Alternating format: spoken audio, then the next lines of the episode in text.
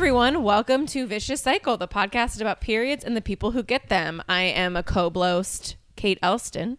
I'm another co-blost, Meg Trowbridge. And I'm also a co-blost, Meg Hayes.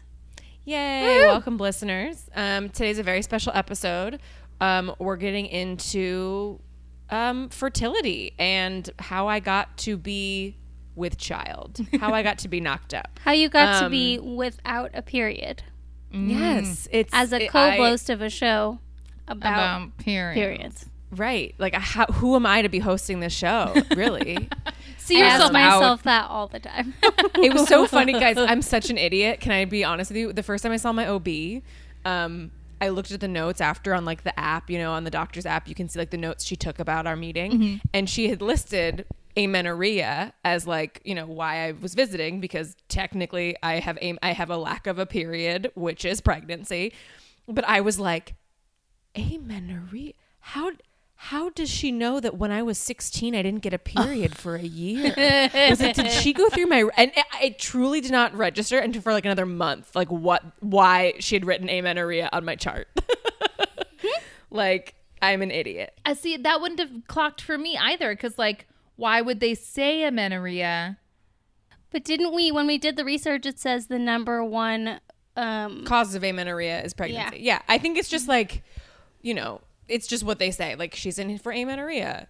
Next step pregnancy, you know. they don't have Like, I they know. don't have enough Latin words for another term. I guess. but I'm an idiot. I was like, I truly was like, did she know that when I was 16 I had a mini eating disorder which caused a lack of a period? Like, does, does she really go back that far? Like, where'd she get these files.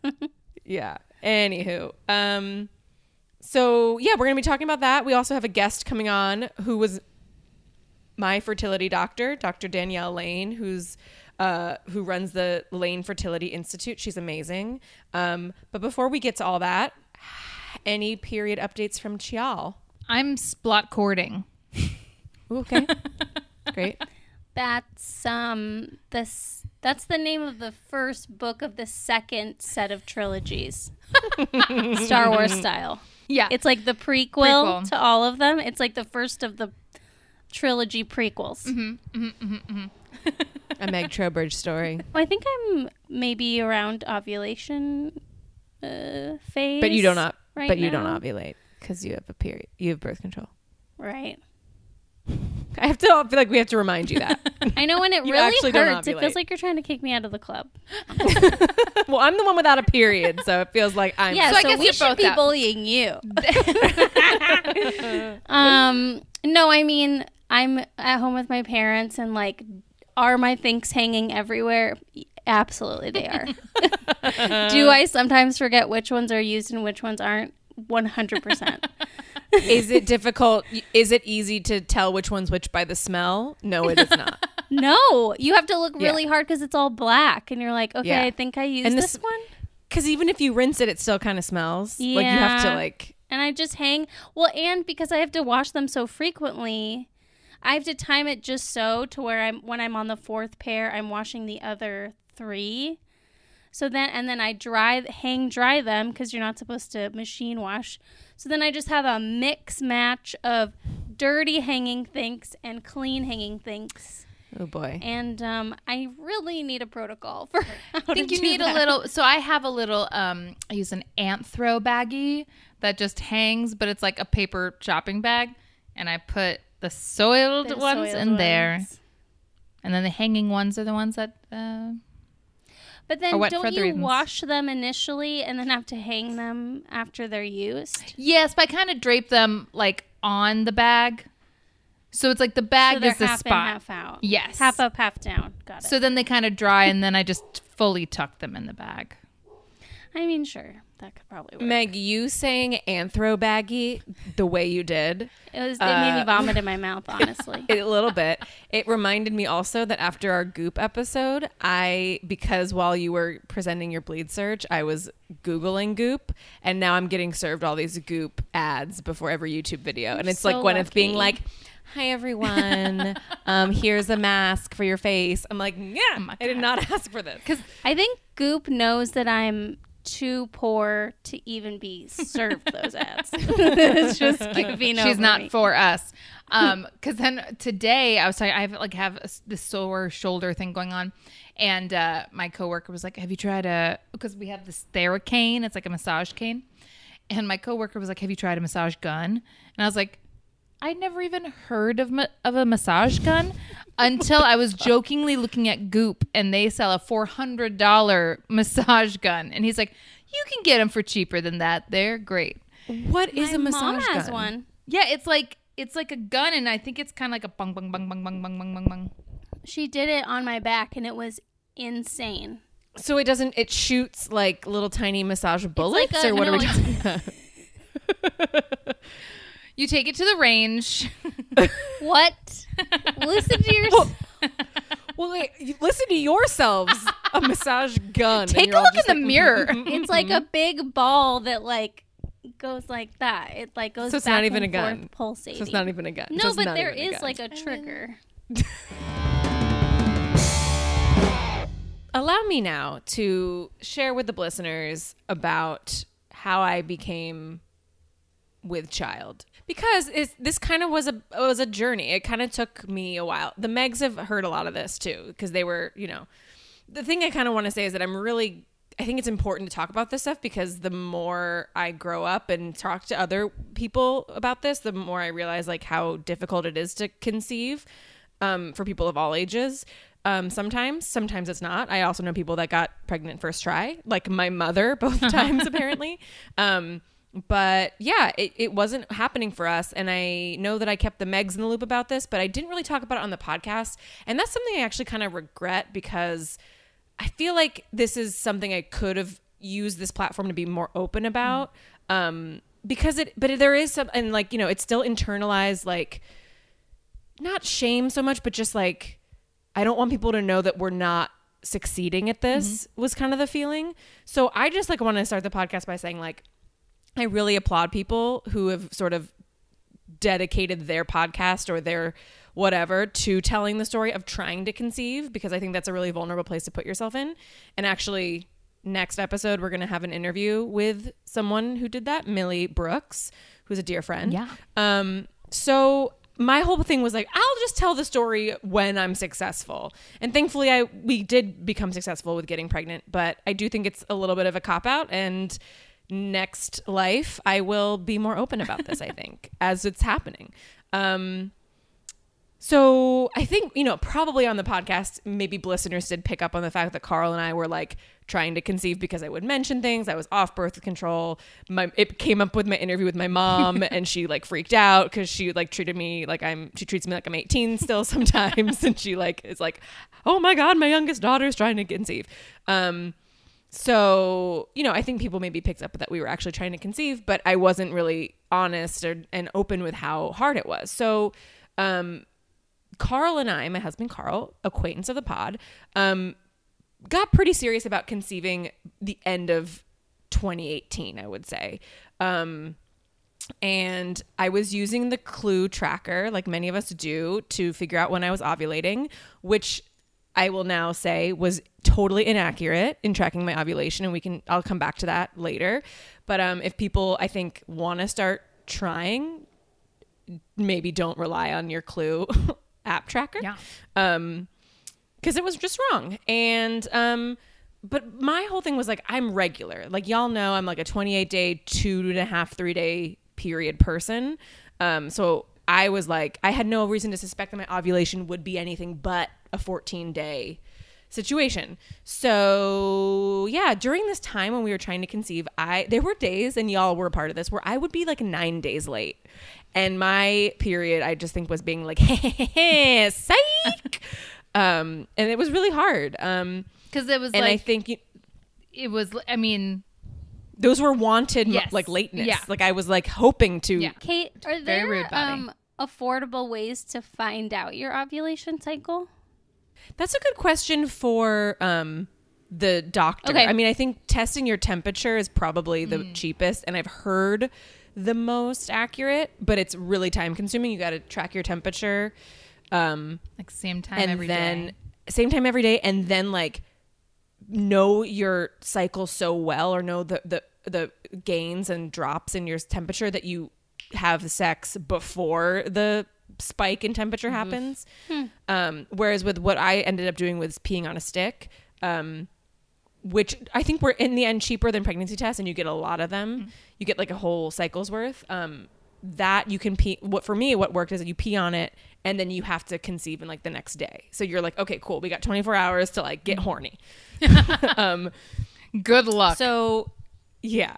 Um so I was getting more and more bummed by the presence of periods and I think y'all were very aware of this that that time we all had the New Year's Yeah. gathering I had just gotten it and I was upset and I was just like so tired of getting it but truly having the podcast and having a reason to get a period was still really fun because then I could like have a funny diva cup story to tell. So I'm really grateful for the podcast in that way. Like there was always like a silver lining. So yeah, but starting a year before that, before I was like at the like just like so sad about everything. About a year before that, I was like, Carl, you know what? You're gonna go to see a fertility specialist, a urologist, because you're the easiest one to check out. If something's wrong on your end, we'll fix it. So Um, how long had you been trying at that point? I think about six months. Okay.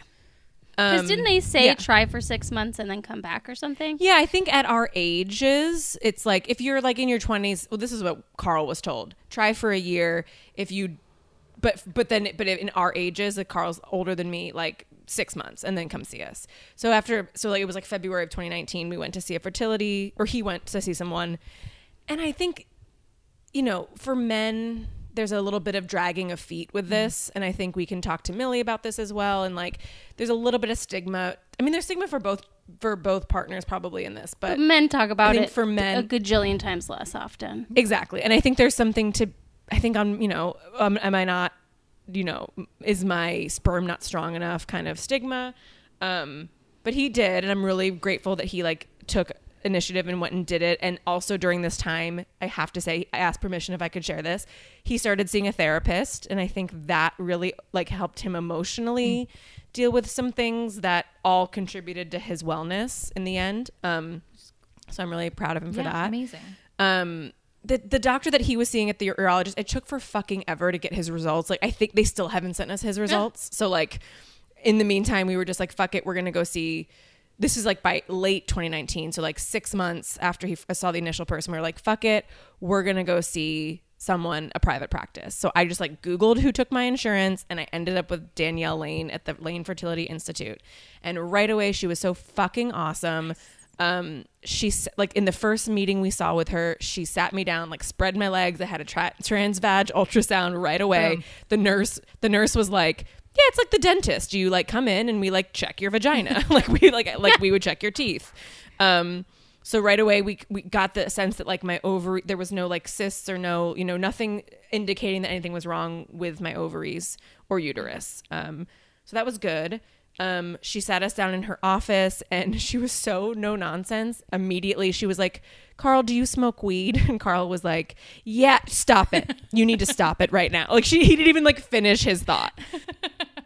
No more weed for you. No more weed. And I was like, Told you so. um, so she was like, You need to stop. And in like three months, it'll clear itself out, but you need to like go cold turkey because weed does a like whatever it does to you it's doing to your your junk to your boys.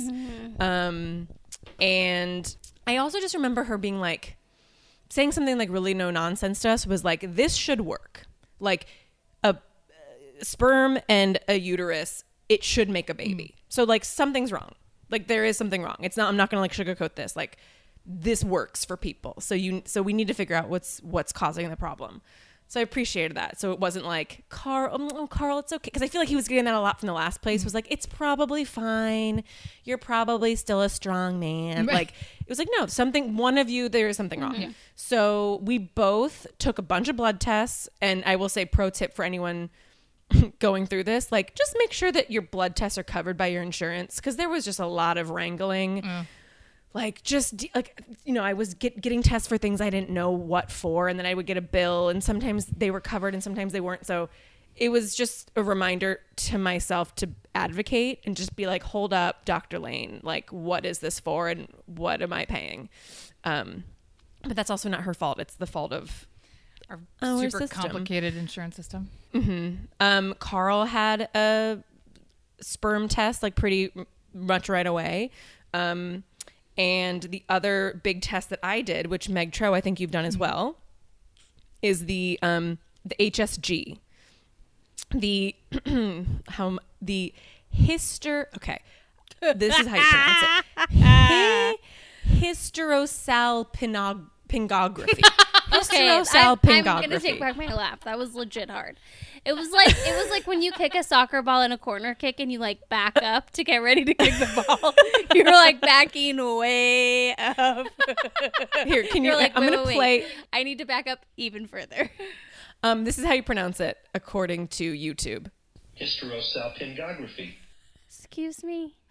So yeah, I had that, and I actually let me see if I can pull it up. I called and left a message about this oh. right after it happened on the on the vicious cycle voicemail. So let me play that for you guys. Any questions so far while I try to pull this up? So all in all, how long did it take you? So you started. So you did six months of trying. And then like six months of waiting on the results, mm-hmm. and then maybe another five months of with Danielle Lane. And you were trying that whole time. It's not like you were waiting and not trying. Of course, yeah, we're still like actively doing it the old-fashioned way, and Yeah. So like a year and a half. I think so. Yeah, there were some. I mean, there were some some um some day some months where we were just like, you know what, I don't want to do it this time because I don't I don't want to like get a period and be sad again. So can we just like skip it for a month? Okay, so this is that message from when I had the HSG. So basically, let me describe what a histologography is. a HSG, it's an X-ray test that basically shoots this purple dye into into your cervix, into your um, fallopian tubes to see if the fallopian tubes are blocked. So the purple dye is seen through an X-ray, and they can determine in the moment um, how your fallopian tubes are, like if there's a blockage, if there's a rupture, if there's anything. So this is like the first big test I did because it was like, um, you know, is is Kate's is Kate part of the problem? So here's that voicemail. Hey everyone, it's Kate from the podcast. Um, funny story, called the wrong number at first and got a man. uh, I, it was a little odd and I was like, this isn't my hotline. Anyway, um, now I'm calling back. I just had an HSG procedure, which is a word I can't pronounce and I'm sure I'll look it up and we'll say it all together on the podcast. Um, but wow, what an interesting experience. So what it is, it's basically like a pap smear where they put a catheter into your cervix and put purple dye in, and then you have an x-ray so they can look at it in real time and see if there's any blockage.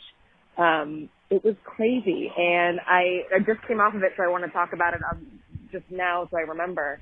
Um, I wasn't feeling nervous at all about it until I got in. Um, the nurse was explaining what was going to happen. Um, and, um, so she said it was going to feel like a little bit of menstrual cramping, but nothing too crazy. But then she was explaining how, and so the doctor then came in and he was really great, but he also explained how, like, the catheter is going to go into your cervix and then they put a balloon? Like they inflate a balloon so it doesn't the catheter doesn't pop out or something and then that's how they get the purple dye? Anyway it was very weird and strange. The doctor was great though and he was very talkative the whole time which was i appreciated i like to know what's going on. But at one point he like showed me the catheter and i was like i didn't need to see that. Um Please make that meme, please. Does the catheter in your face. I don't need to see that. Um, yeah, so all in all, it took like five minutes. Um, and I was like, you know, I didn't, I always feel funny going into these appointments because I want to tell them that I have this podcast and I'm like really interested about my body and all the things. And I, I want to see on the TV screen the x-ray as it's happening, but it was a, it was not super painful. It was just really awkward and it was like awkward for a, you know, a couple minutes as opposed to a pap smear. It's quick and over. So this one, it's sort of just like you're laying there, like just kind of in an awkward position and I'm starting to sweat and get a little nervous and he shows me the x-ray screen which is about to have the purple dye appear and I was just like, you know what? I don't need to see that. I don't want to see that. It, I just started to get really lightheaded and it was sort of like, I never look at like when my blood is drawn. It was that same sort of like flight or fight reaction where I was like, no, no, no, no, no, no, no, I'm good, I'm good, I'm good.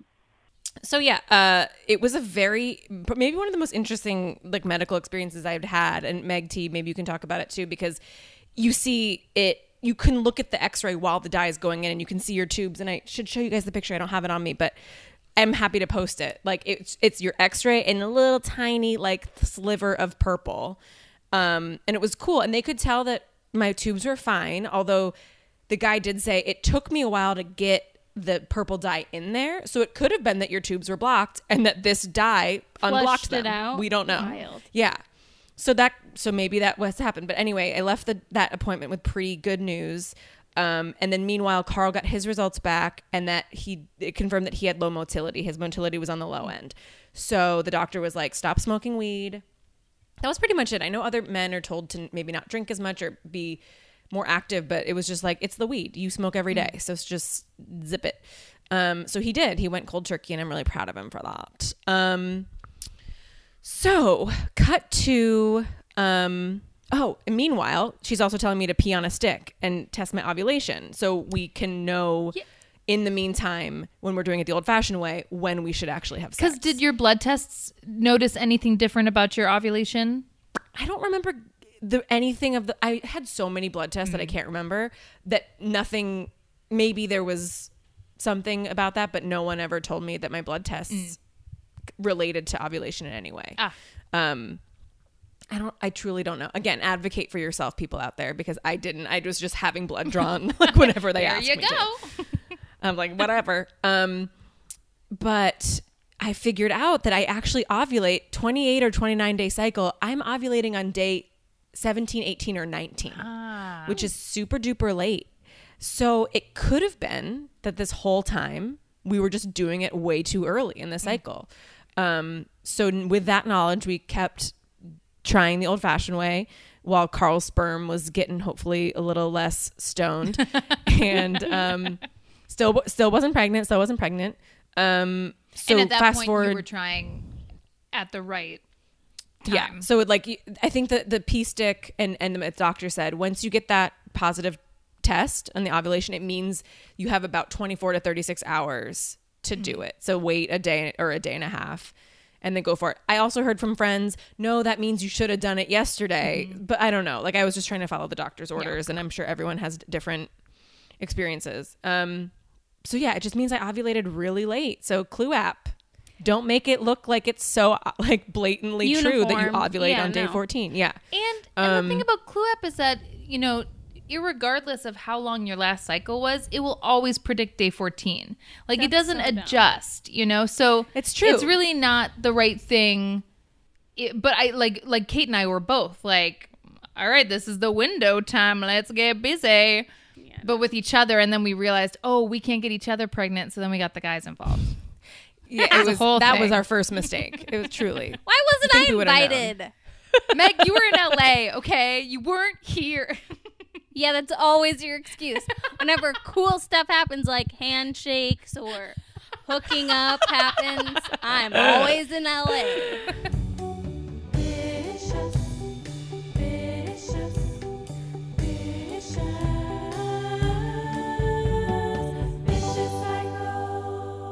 So okay, so yeah, so fast forward to about March. Um, Carl's been off weed for a couple months. I've had my HSG and other things. Carl's weed or his weed sperm has hopefully gone down. So we finally decided that March would be a good time to try. There were other times we were maybe gonna. Oh, this- also I should say this is for IUI. This is for intrauterine insemination. So basically, as we'll talk to Dr. Lane, there's a couple options you can do when trying to conceive. One of them is IVF, which I'm sure everyone's heard of, where you you do stuff outside the body. You make the sperm and the egg outside, and then you implant it, which is exactly I know what reading I'm from talking her about. notes. fingers obviously. are very authoritative as she's talking about Yeah. this.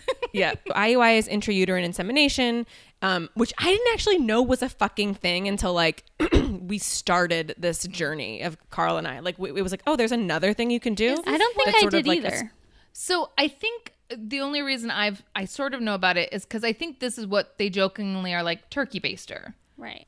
yes. So f- yes, exactly. and it it's not. basically It's a little more invasive than that, but medical turkey baster i think is we can we can confirm that but basically yeah it's it's literally a treatment that involves placing sperm inside a woman's uterus to facilitate fertilization intrauterine insemination um for me i saw it sort of as like a giving the sperm a head start if it was low motility although my doctor did say if it's low motility a little bit of head start ain't gonna help very mm. much. Like it's it's if it's low, it's low. But we were like, you know what? Let's try it. Let's have this be the very first thing we do. And it's way less invasive than IVF. Way less invasive, way less mm-hmm. expensive. I didn't need, and I didn't need to do, according to all the tests, there was, no, I didn't have to take a shot. I didn't need anything to stimulate follicles or hormones. Like everything looked good on my end. It just seemed like we needed a head start. I'm I'm um imagining like a t-shirt gun, you know, Different from like a a sporting gun? event. A massage Massage gun? gun. Um, I don't know what it looked like because again, after the catheter incident, I was like, I don't need to see whatever you're about to put on No, me. listen to Um, this podcast. Everything is fine. We have a couple of them. Boom. Yeah. Turn it up real loud so you can't hear anything. Yes. So, um, funny story though. Before, so you know, March was coming up. We knew it was coming. I'm still peeing on a stick. I went on a vacation with my family. Um, my mom. So, you know, the in my mind doing the calculations, I was going to be ovulating on the weekend. Carl and I went away for our five year anniversary. Right. So I'm doing the math. I'm like, that's interesting. I don't tell anyone, but I did tell my mom, hey. After this trip, this family trip, Carl and I are going on a five year anniversary romantic getaway. And she was like, I bet you'll get pregnant. And I was like, okay, she doesn't know I'm about to ovulate. Maybe my mom's a witch. Maybe she's gonna like bless this. She's absolutely a witch, but yeah. So, so Confirmed. so yes, let's talk about the I, the day I went to get IUI. So Carl and I have our five year anniversary. We do it the old fashioned way a lot. It was a great trip. That's all I'm gonna say. also I just love old fashioned. You've said old fashioned way a bunch. Can we just say other things like you had penetrative sex? You, had did it- front door sex. Front door. Yes. Because yes. I was gonna say also like old fashioned way, like in ancient Greece, they were doing it all kinds of ways. There was doggy That's true. style. There was It's true. I meant old fashioned, like not. You wore bonnets? no. Oh. Yes, yeah, we wore. Yeah, I wore a um, pilgrim hat, and he wore um, an old timey newsboy You cap. both wore like judicial wigs. yes, Barrister actually, that is wigs. that is our kink. Please don't share that with anyone. Um, so we, okay, whatever. Meanwhile, I'm still peeing on sticks. Lo and behold, on day 17, I test positive for about to ovulate. So it was a Sunday. So I called the doctor and I was like, heads up, it's go time. So they schedule Carl to come in on that Monday um, to do the whole sperm thing, which then I realized that they clean. They actually like make the good sperm. They like wash Yeah. it. I imagine it's going through a little like like centrifugal. Kate's like, shaking her hand like she's machine. giving a like a hand job to a baby carrot. Yeah. So they do that. then I come in like two hours later. Meanwhile, it is March 16th, 2020. From the time Carl goes to the time I go to the doctor, Mayor London Breed has initiated a shelter in place for COVID. so I'm just like, what motherfucking kind of timing do I have right now? So mm-hmm. I ride my bike to the fertility clinic. It's the streets are already empty. It is so fucking eerie. I'm like, what am I doing? I get to the doctor's office. I'm like, Dr. Lane, what am what's hap like what actually am I doing? Why am am should I be trying on purpose to get pregnant right now? Like truly. She tells me in her like infinite wisdom, like it's never a good time to be pregnant, Kate. Like it's you're never it's never for women it's never a good time to be pregnant. And I was like, this is true. Um So, Kate, you were supposed to. I'm just putting this together. You were supposed to be on this anniversary trip, and then you had to cancel it, no, right? No, no, no, we did. No, we went on the anniversary trip. You did. I peed I peed positively the last day we were there. Got it. Yeah. So we so that's the thing. We had d- we had done it a bunch. Again, bonnet and cap Sure, way. Um, and so I, that was kind of one of the reasons I'm sitting there, pants off, in front of Dr. Lane. She's got like the vial of Carl's sperm with his name on it, and I'm big and sharpie letters. talk. Carl K. Carl Yeah. K. yeah and and you know i'm she's talking me through it she's telling me what she knows about covid which is not a lot with pregnant women um, and pregnant people and babies. Like there's not a lot of knowledge, but what we do know is that you never want to be sick as a pregnant person. So even when you are pregnant, you don't want to get the flu, you don't want to get pneumonia. So this is just another thing you don't want to get. Um, but I had said, you know what? On our anniversary trip, we did do it so much anyway. So let's just go ahead and do it this way with the IUI. And if we don't get pregnant, it's a data point. It's that this didn't work either. Um, and actually, she warned me when they cleaned Carl's sperm. Um, it still looked like it was on the lower side of motility. Like it would, it was still doable for IUI, but she was like, "I don't know if it's gonna work." Spread my legs. This is when I realized that it was actually going into my uterus, which I should have known because it's called intrauterine. But she goes, she's like, "Now I'm gonna put it in through your cervix into your uterus," and I went, "What?" like, and then I went, "Oh, right, I'm an idiot who should have looked into this for two more seconds." Um, Also, you it was rode painless, your bike. You had to ride your bike home. but it didn't hurt. It was like a Pap smear. It really, I mean, everything's like a Pap smear. Did the I feel like, like, we do. did the junk fall out onto your bike? Is what I want to know. The spunk, the sperm. Yeah, I mean we're adults here. It was. did the it spunk was. fall onto your? It goes no, it goes into your uterus. So I, it's I like, mean, if you have a a relaxed cervix, you never know, Kate. I mean, Kate, no. how, loose, how loose is your cervix, Kate? How loose are we talking? Is it a smiley face? think it will be. Um, Hey. Soon enough. because here's the, the other funny thing too is that I thought maybe after the procedure, which again is just like a pap smear, it's just like she shoots in the the syringe and squeezes the sperm into the Our, uterus. our and bodies are shaped very Insane. differently. This would not just be like a pap smear to me. I'd be like on all fours, upside down, screaming like it's still not the right angle. God help Yeah. us. It was yeah, it all worked out. I I thought maybe she was gonna make me like put my legs up like I had been doing after sex, you know, mm-hmm. where it's just like gravity, take your you know Hang do your tight. thing, and she, just was like lay there for just a couple minutes, and then you're on your way. And I biked home in the eerie COVID home. streets. Damn. It didn't. I was nervous and happy and weird and nervous and excited and. What the fuck did I just do? Did I just like willingly try to get pregnant during this like pandemic that I don't know? Um, and then you guys, I got pregnant first try IUI. Woo. So, um, then y'all like did the period math. So like Yeah. two weeks later, you Kate both were told like us like I just did IUI today, and we're like, okay. So every time we're zooming, we're like, when she gonna Period updates, us? anyone? Yeah. yeah, I was like, um, no particular period update yet. But you guys, I told you guys pretty much right away, like, because I was like, they're gonna know immediately with the math of the period that. So we, I told you guys after a recording. I think one of our yeah one of our COVID recordings. Yeah.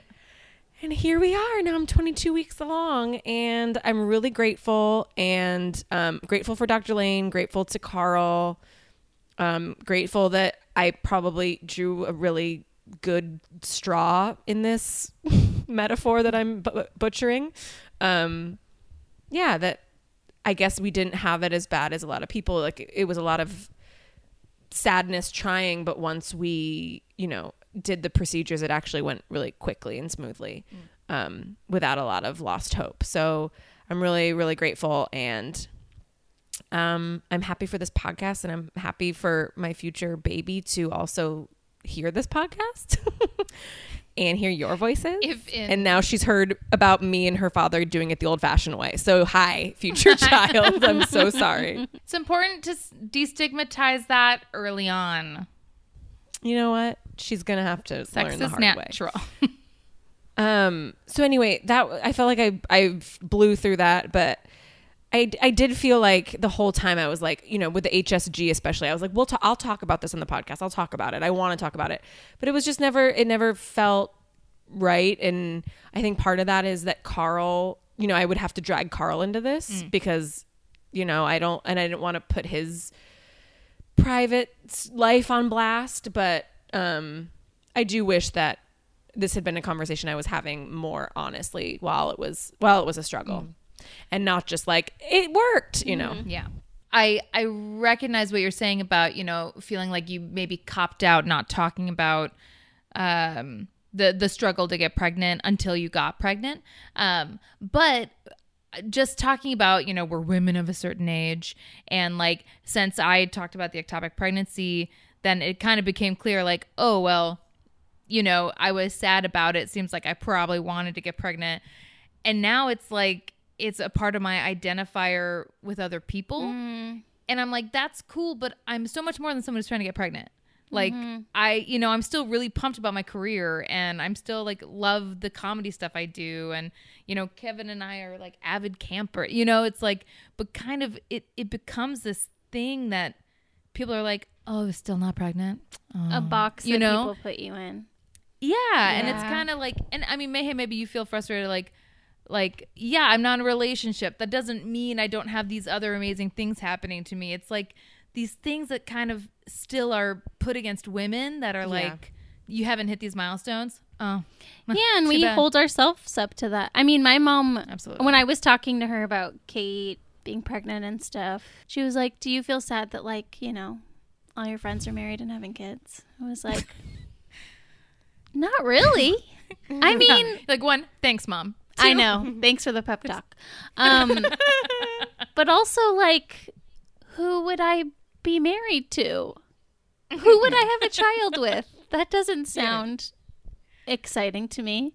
So anyone that's like struggling, there's such a great community out there that I think I haven't even explored of just like online of, of folks trying to conceive. So we'll talk to someone about it next week. Um, Yes. Or in two weeks, depending on if this episode becomes two episodes. We don't know yet. Um, Maybe it'll become four episodes. maybe Let's it's get crazy. Let's go. It's going to become 12. They're going to be 12 10 minute episodes. Sorry about that. We need to extend And they'll be- our week. Mixed up in order, and you have to put them together like a puzzle. Oh, boy. And then you get Kate's baby if you get it right. Hey, wait a minute. the Megs voted. Sorry. Hey, this is Kate popping in real quick to let you know that it was literally at this point in the conversation when my fertility doctor, Dr. Danielle Lane, hopped on the Zoom call. So let me pull out real quick to introduce her because we didn't get a chance to do that in the moment. Dr. Danielle Lane is a highly regarded reproductive endocrinology and fertility specialist who provides fertility services for residents in California and beyond. In 2009, she founded the Lane Fertility Institute, which is where I met her. So let's get to that conversation. Dr. Lane, thank you so much for doing this. Um, these are the Megs. Hi, Megs. We're all best friends, and we have to do this remotely now, which is Hard. Yeah. Um, wow. So I we, I was just telling the listeners about the sort of like journey to conceive that Carl and I had, and obviously you were the integral part in that. And I was telling them how, um, yeah, you were just you know no nonsense with us as soon as we we showed up at your office. You demanded that Carl stop smoking weed. I want to know how often you have to do that in the San Francisco Bay Area. Well, I was going to say in California you have to do that a lot, right? Like I had first I had to reset my thinking because you know I grew up in conservative Cleveland, Ohio in the 1970s. Like weed is like you know it's the same it's on the same level as cocaine in Cleveland, right? Right. So so the idea that like it's you know legal here, so I've had to reset my verbiage around that. Like you know I get why you're doing it. Of course it's legal, but here's the thing. I would say I probably do that you know, every third to fourth patient, so 25, 30% of the time. Yeah, I mean, we use a lot of weed here. Yeah. yeah. yeah. Yeah. Well, you you scared him, so it was good. It was it worked. Yeah. Well, Do there you- was no, you know, you need sperm. Like, it just doesn't work otherwise. It's a key component. One Do you know if um if like there are different like CBD versus THC versus indica like do they all have the same effect? That's a great question. I, I would say that we don't have enough data to know the mm-hmm. answer to that question. And and the interesting thing is we have very good data that, you know, sperm actually has receptors for marijuana on it, right? So like it actually like attaches to the sperm and, you know, deems it pretty dysfunctional.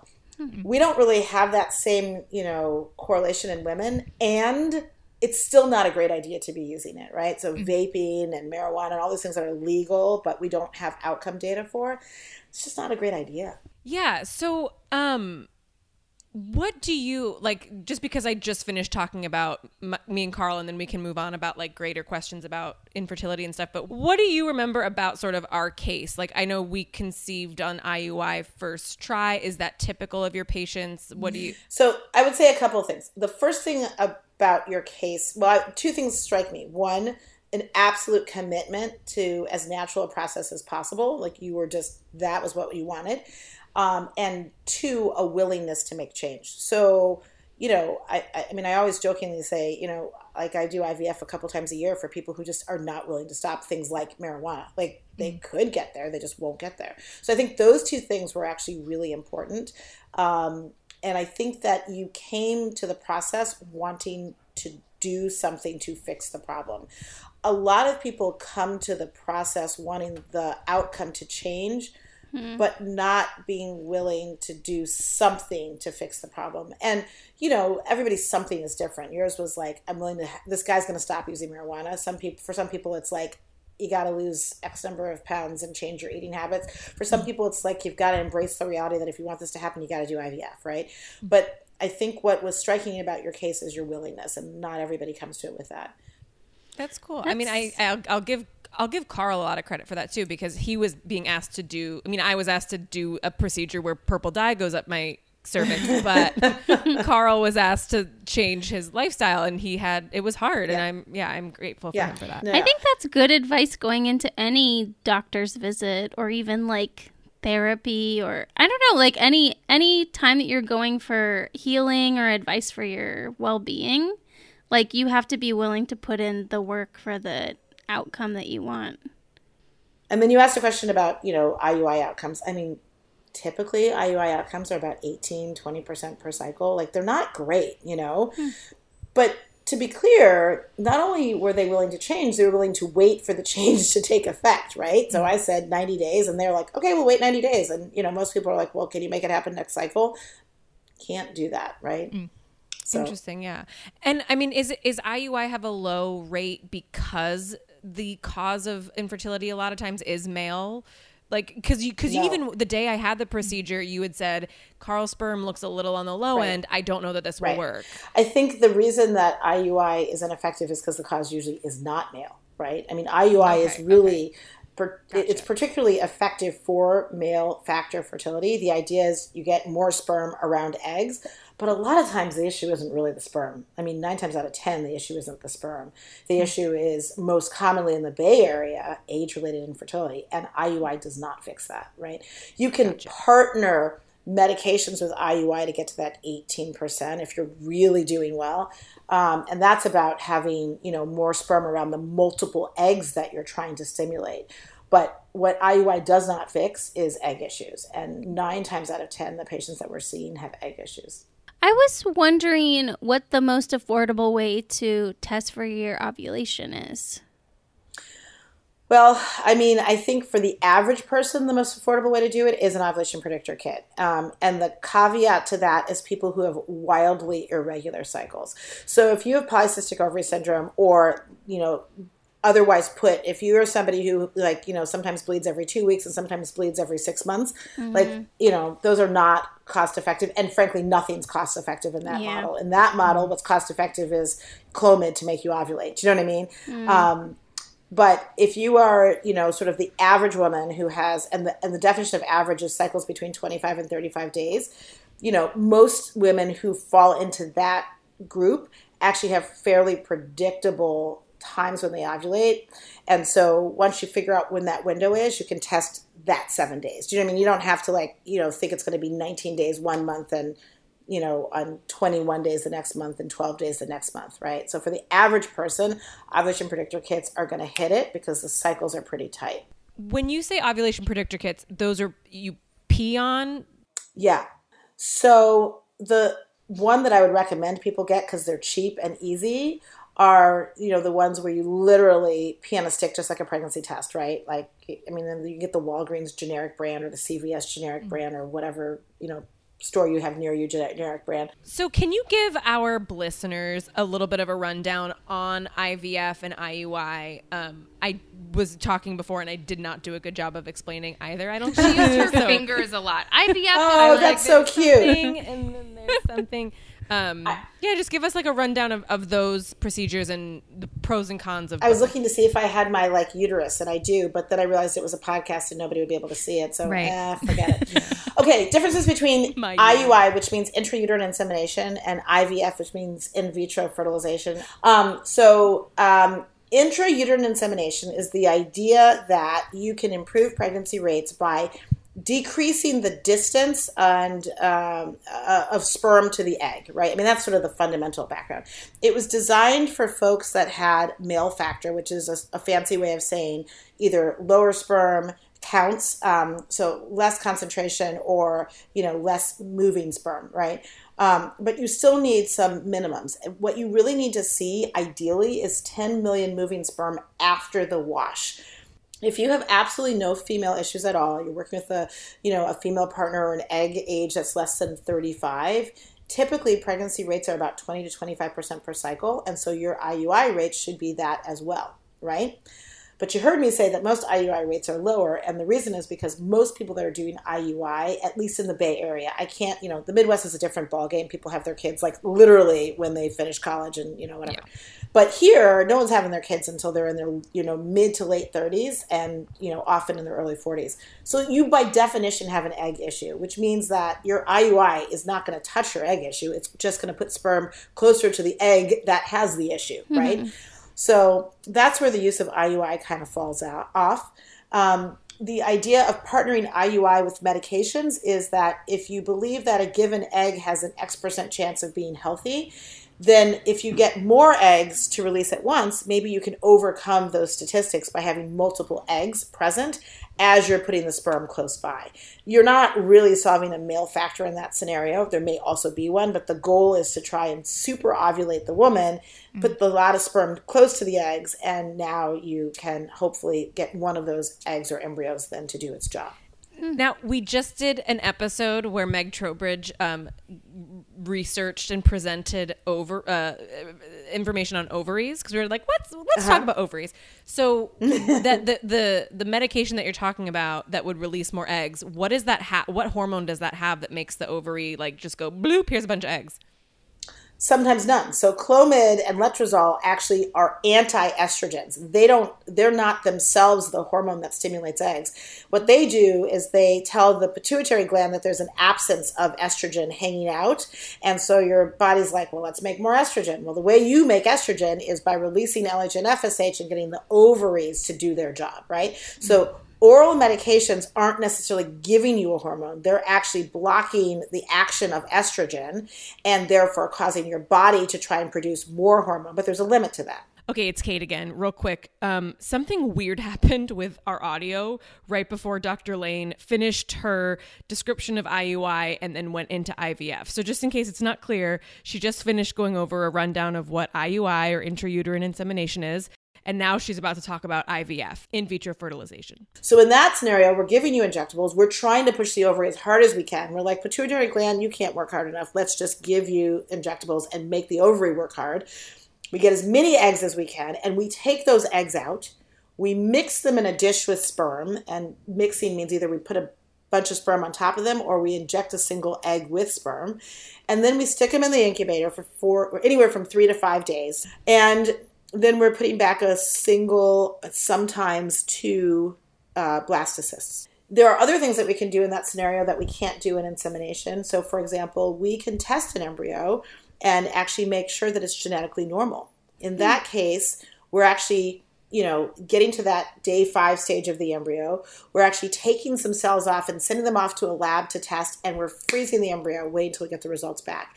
And if you have a genetically normal embryo, then that's what you put back. One genetically normal embryo, right? You shouldn't be putting back two or three or four or whatever, because now you're just forcing twins, right? Um, Right, and right. so I think those are the two sides of the you know stimulation equation either oral medications you know, and maybe intrauterine insemination, or we're using injectable medications and we're getting lots of eggs. And in that case, we really need to be thoughtful about not having a bunch of them release and not creating the next Jon and Kate plus eight or, you know, whatever, quads by surprise or quints by the, whatever the next TV show is. Wow.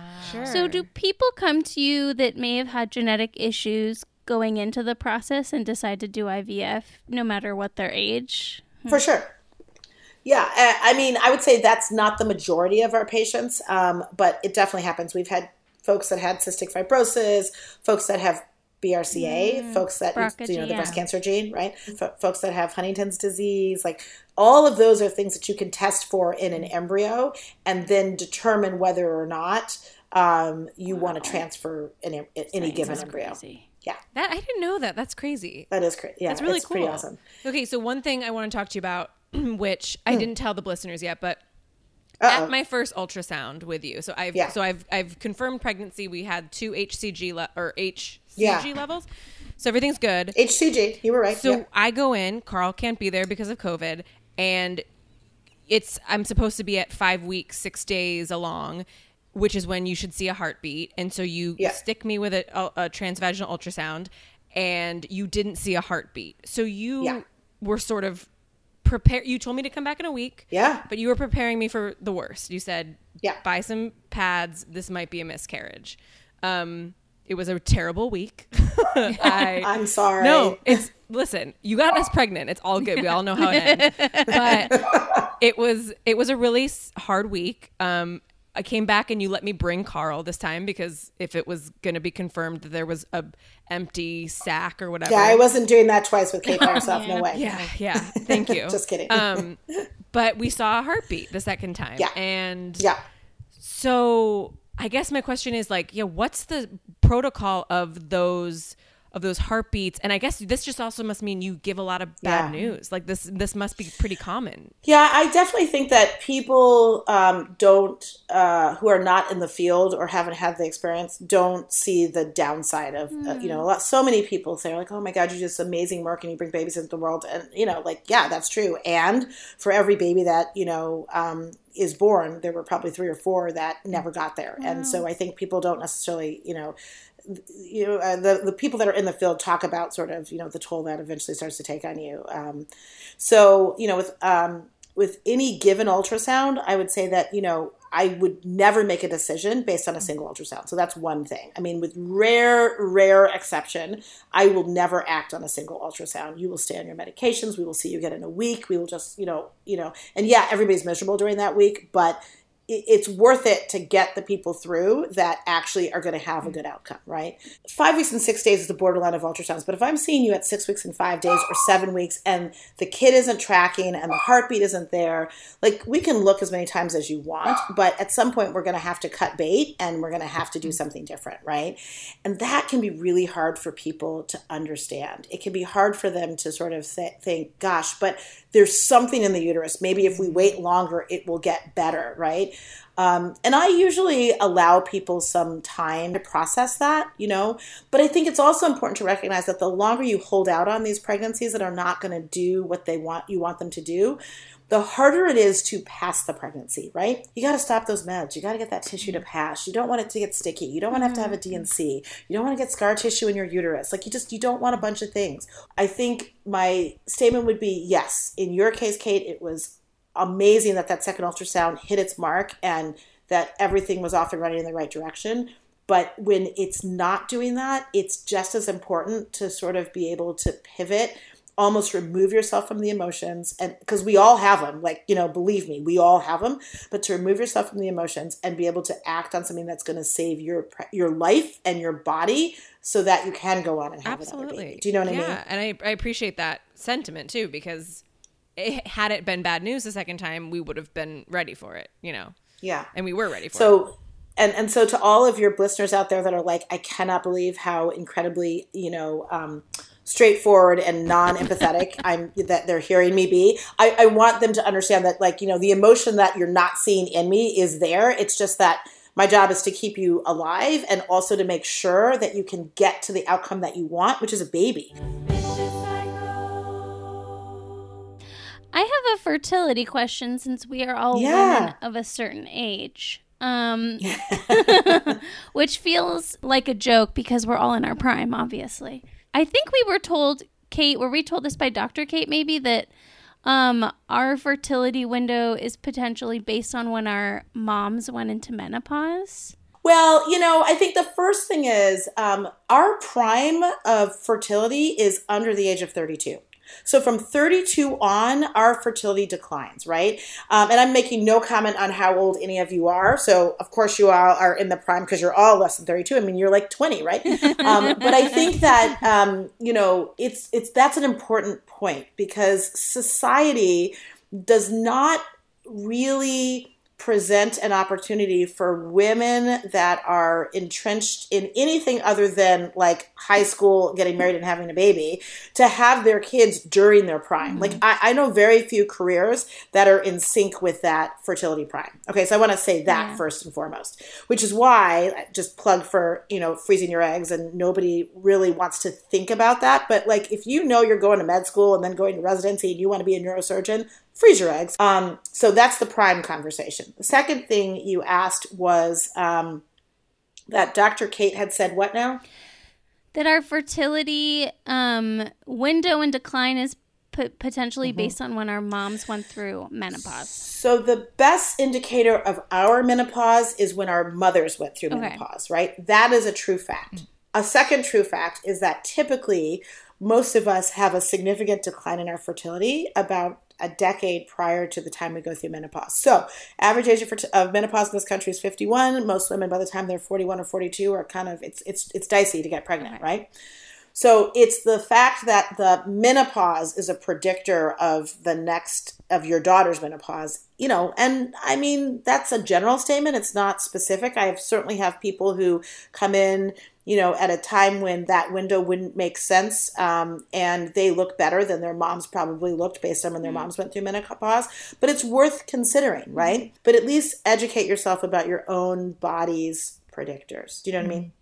Is there a way to do that with with like simple blood tests or checkups with a doctor like yourself? Yeah. Like what would you recommend for our listeners I if they're like 25? anybody can get an anti-Müllerian hormone level ordered by anyone. Now, you know, your primary care person may not be able to interpret it, like they might, but they may not be able to. But it's a blood test. It's a lab slip and a blood test. Go get it. Anti-malarial hormone. Doesn't matter what day of your period you're in. Um, generally speaking, you need to be off hormones to get an accurate read. So if you're really suppressed on birth control pills, you know, may not be accurate. But if you're on birth control pills, you get it and it's a good value, great, because it's not going to be any worse when you get off the pills. Does that make mm-hmm. sense? You know what I mm-hmm. mean? But that's an easy blood test. If you're looking to sort of get a sense of what your antral follicle count is, then yeah, you probably got to go see a fertility specialist. Okay. The- and what is the malaria the anti what is that? The anti-Müllerian, well, the anti-Müllerian hormone level isn't a count. It's a level that says, you know, here's what we think is going on in your ovary based on the fact that your follicles secrete this hormone. Mm-hmm. So if it's low, then now we have a bit of an aha moment and we're like, well, gosh, if it's low, we probably should dig a little deeper and figure out if that correlates well with what we're seeing in your ovaries. And now maybe you do need to be thoughtful about what your immediate steps are as opposed to waiting, you know, the five years that you were planning to wait. So AMH level is the easiest answer to your test and to your question. You know, there are actually some people that are now doing like, and I don't have the names, but I promise to find them and I'll email them to Kate. Like um, little prick tests. You know how like diabetics. Yeah? I've seen I've heard these on podcasts yeah, being for. AMH, which is really great. I have. Yeah, so Oh, okay, cool. Mm-hmm. So they're not scams. no, they're not. Um, I, I'm going to send you the name of the one that that I actually someone in my office did it, um, and and and it was a very valid answer. Hi, it's Kate again, and I want to let all the listeners know about that test that Dr. Lane is talking about if you're so interested. The one that she sent me is called the At Home Ovarian Reserve Test from letsgetchecked.com. Looks like you can buy it there. You can also buy it on CVS.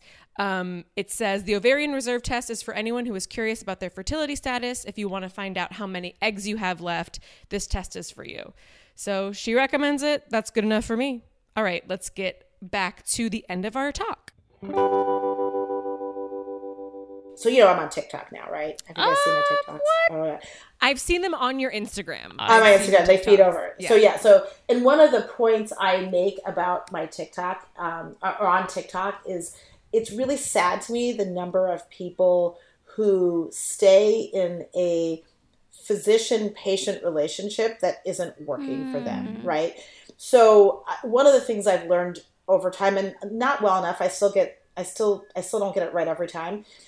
Um, but I, I'm always really saddened by the folks that are in a physician relationship. And this is across medicine. This is just not, you know, um, fertility. I just think it, it hurts more in fertility for a lot of people. Um, that just isn't a good relationship for them. And they're either scared to move or they don't know how to move or they don't know how to look for someone new. I, I don't know what it is.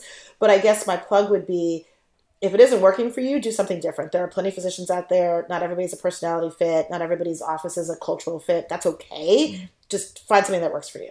How do you feel about making that test more um, readily available and maybe even presented to patients by their primary doctor? Because I never even heard about that test, and I could see You how. AMH levels? Yeah, I could see how Yeah. some women would feel like that's being presumptuous if that their doctor presented it to them without them bringing it up. But I also I I mean, I'm 34 and I've never heard of that test. I know I So yeah. I would argue against it being presumptuous. Okay. And I mean, uh, uh, I mean, it's So just I can tell you when the information, ASRM right? It's Yes, information. right. So, so when the American Society of Reproductive Medicine came out with a statement, I was probably like um, end of residency, beginning of fellowship. So we're talking like early 2000s. And it basically said women over the age of 35 should consider a fertility evaluation if they want to get pregnant over, you know, I mean, ever, right? I mean, the women's groups were like, you know, how dare you, right? How dare you tell us that we. So I get where that comes from, but you know, like we uh, presume to offer a thyroid stimulating hormone to everybody over the age of 30 on an annual basis because we know it matters. We presume to start testing, you know, lipid function tests at some age because we know it matters, right? Right. We presume to start colonoscopies at 50 Right. because we know it matters. So I think my argument against that would be um, if we are offering that test on an age related manner, um, it's not presuming that everybody wants to get tested. It's giving them the option to be informed about a function that we take for granted. Right. Most of us take for granted that when we're ready to have kids, we'll be able to do it. And that's just not true, right? And so if we want to change that perception, then we have to sort of mainstream it. So that's my opinion on that. Usually when we have guests, they're not experts like yourself. Like actually, I mean, we they're everyone's an expert in their own body, but you're like That so actually true. an expert. Um, so usually at this point, we've heard a lot of people's stories about their period journeys, and I don't really, you know, I don't want to keep you for much longer, but I do feel like we should still throw you our three crazy questions. Oh, yeah, throw me your three crazy questions. Okay, so this, and you can tell us a little bit about your period and your menstrual history through these questions. Prob- probably can't, but we can try. okay. Um, if your period, or I'm not sure where you are in your journey at this point, if you I'm have a period. So, um, okay, so first of all, uh, then you can ask your questions, but let me just tell you this, okay? So, first of all, I'm an OB resident. We don't believe in periods, right? I mean, like, we, we get on birth control pills and we stay on birth control pills continuously, like, until there's a reason not to be, right? So, either you're like having a baby or you're on the pill. And I'm, I'm making a broad statement, a bit of a joke, but like, that's the answer, okay? Um, I mentioned it, and um, I didn't go th- through the entire conversation. But my grandmother had ovarian cancer. My mother had a hysterectomy and had her ovaries removed. I had no interest in looking over my shoulder to see if I was going to get ovarian cancer. So as soon as I was done having kids, and my and I could, you know, negotiate it with my OB, my ovaries came out. So I am highly associated with estradiol patches and a Mirena IUD to protect my uterine. Estradiol. Yeah, Estradiol is how it. you pronounce Uh-huh. it. Okay, we've we've struggled with How this do, word. how do you pronounce it? Estradiol. Ah, well, that sounds lovely. And in Italy, they probably do that. Maybe that's what they do. I. Estradiol. Estradiol. Okay, estradiol. Anyway, okay, so well, So, you know, go ahead. Crazy questions. then- Go. So crazy questions. This can be your period pre ovary removal. Then There you go. Um, uh, if your period were a person, sorry, if your period was a person and could indulge in a comfort food of any kind, what food would your period have indulged in?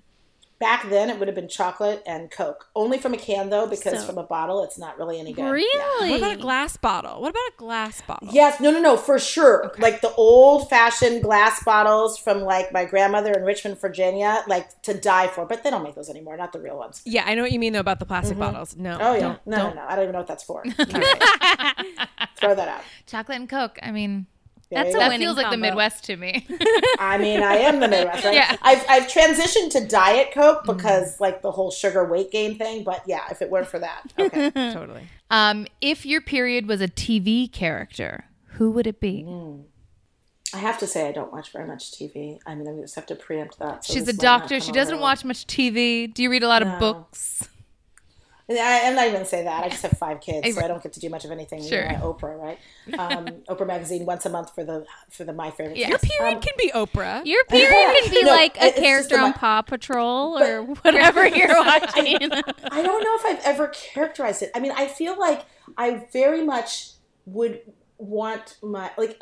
So I'm going to say Madam Secretary, okay? Because one, she is my mm. favorite TV mm-hmm. character, Okay. but two, Okay. because you know she like she would have made it be such a like non-issue in her world mm. because who's got time for periods? Like that's sort of how I feel about my period. Like you know, I just I just can't be bothered with periods. I mean, and I know there are all these women who are like, oh, I have to bleed every month, mm. and, and good for them, but like, I'm like, that's bullshit. I have no interest. We accept all opinions of periods. Yeah. and I was tired of paying the Tampax industry. Like, Yeah, are you mm-hmm. kidding me right seriously, now? Like, how do you get to make all that money off of me? Yeah. No. Oh, Yeah, so Madam this. Sec- I'm like Madam Secretary, and only because she would have like made it, you know, she would have delegated it to someone else to have the period. Like, that's what she would have done. Yeah, I love it. If Totally. Outsource only. it. That's great. Mm-hmm. Perfect. Okay, Yeah. the last question is if a film could be made about your period, what would be the title? It could be a pre existing film or a made up title. yeah. One about delegation. Like seriously, I don't even know what that one that is. The delegate. The um, delegate. yeah, or, or, or, or like something that was non-existent. I, I, I truly, I think people put way too much value on having a period, right? Mm. Without understanding what it means to have a period. Do you know what I'm saying? Like people feel like they need to bleed every month. They don't even understand why they're bleeding, right? So what was important to me was that I could ovulate and that I could have kids and that my anatomy was in check. I don't care about bleeding. It is like such a colossal inconvenience. You know what I mean? And so, and that's a very scientific approach. And I am not, I swear, I just want to say this publicly again. I am not judging people who are obsessed or who have interest or who like their period. I'm just not that person. I'm like, I can't be bothered. If you so if you hosted if you hosted this podcast, you would just be like, I'm done. I'm done with this. Why are we still here? One up and done.